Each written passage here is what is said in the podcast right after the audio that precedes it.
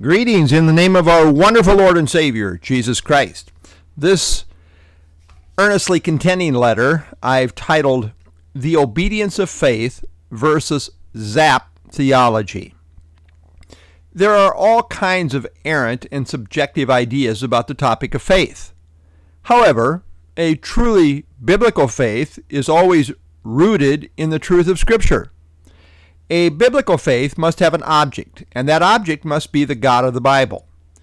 A biblical faith is always connected to the Word of God, as true faith comes by hearing the Word of Christ. Romans 10:17.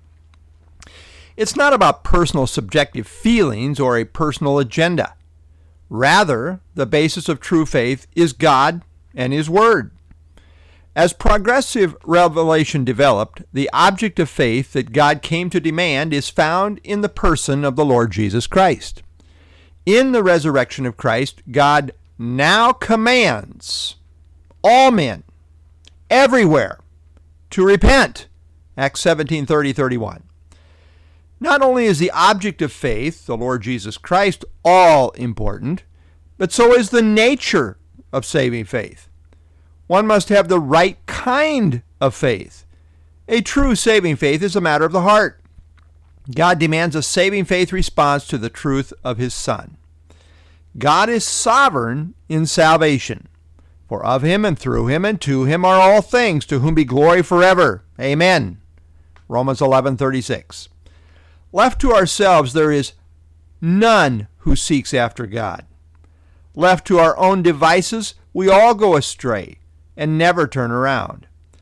Only a grace intervention can change the rebel course of depravity. Yet this reality does not cancel out the fact of human responsibility or the necessity of human response. We see this reality early in the scriptures in relation to Cain, and then the rest of the Bible builds upon this premise. God intervened in Cain's life by speaking truth to him. God warned him and put the responsibility of personal choice before him, for which he was then accountable. Genesis 4 7. God said to Cain, If you do well, will you not be accepted? And if you do not do well, sin lies at the door, and its desire is for you, but you should rule over it. Some people have what I call a zap theology. They believe that somehow God just zaps people with faith. The elect are the zapped and the non elect are the non zapped. With this type of theology, one can end up baptizing babies because personal response has nothing to do with faith. It's just a matter of God zapping the elect. No knowledge of the truth is required. I don't see zap theology as being consistent with Scripture. While acknowledging mystery tensions here, I see the Bible teaching the necessity of an obedient response called the obedience of faith. I see it in the warning of Jesus saying, He who has ears to hear, let him hear. Romans is the most systematic presentation of the gospel that we have in the New Testament. Romans has two great faith bookends, both which emphasize the obedience of faith. In Romans 1 5, we see Paul was given grace and apostleship, quote, for the obedience of the faith among all nations.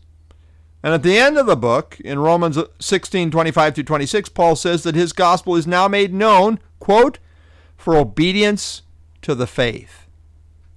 This is the whole point. The gospel Paul preached demanded a response of obedience.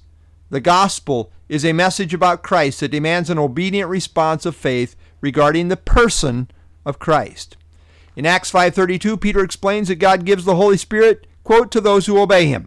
John 3:36 says, quote, "Whoever believes in the Son has everlasting life, and whoever does not obey the Son shall not see life, but the wrath of God remains on him."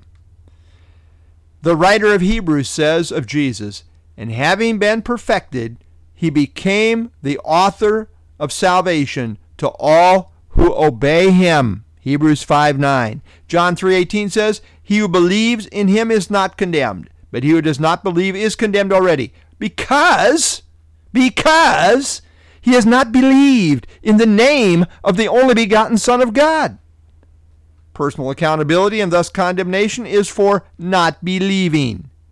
Paul in 2 Thessalonians 1 8, speaking in reference to the second coming, says, Jesus will be revealed, quote, in flaming fire, taking vengeance on those who do not know God and on those who do not obey the gospel of our Lord Jesus Christ. Accountability is fundamentally about obeying the gospel.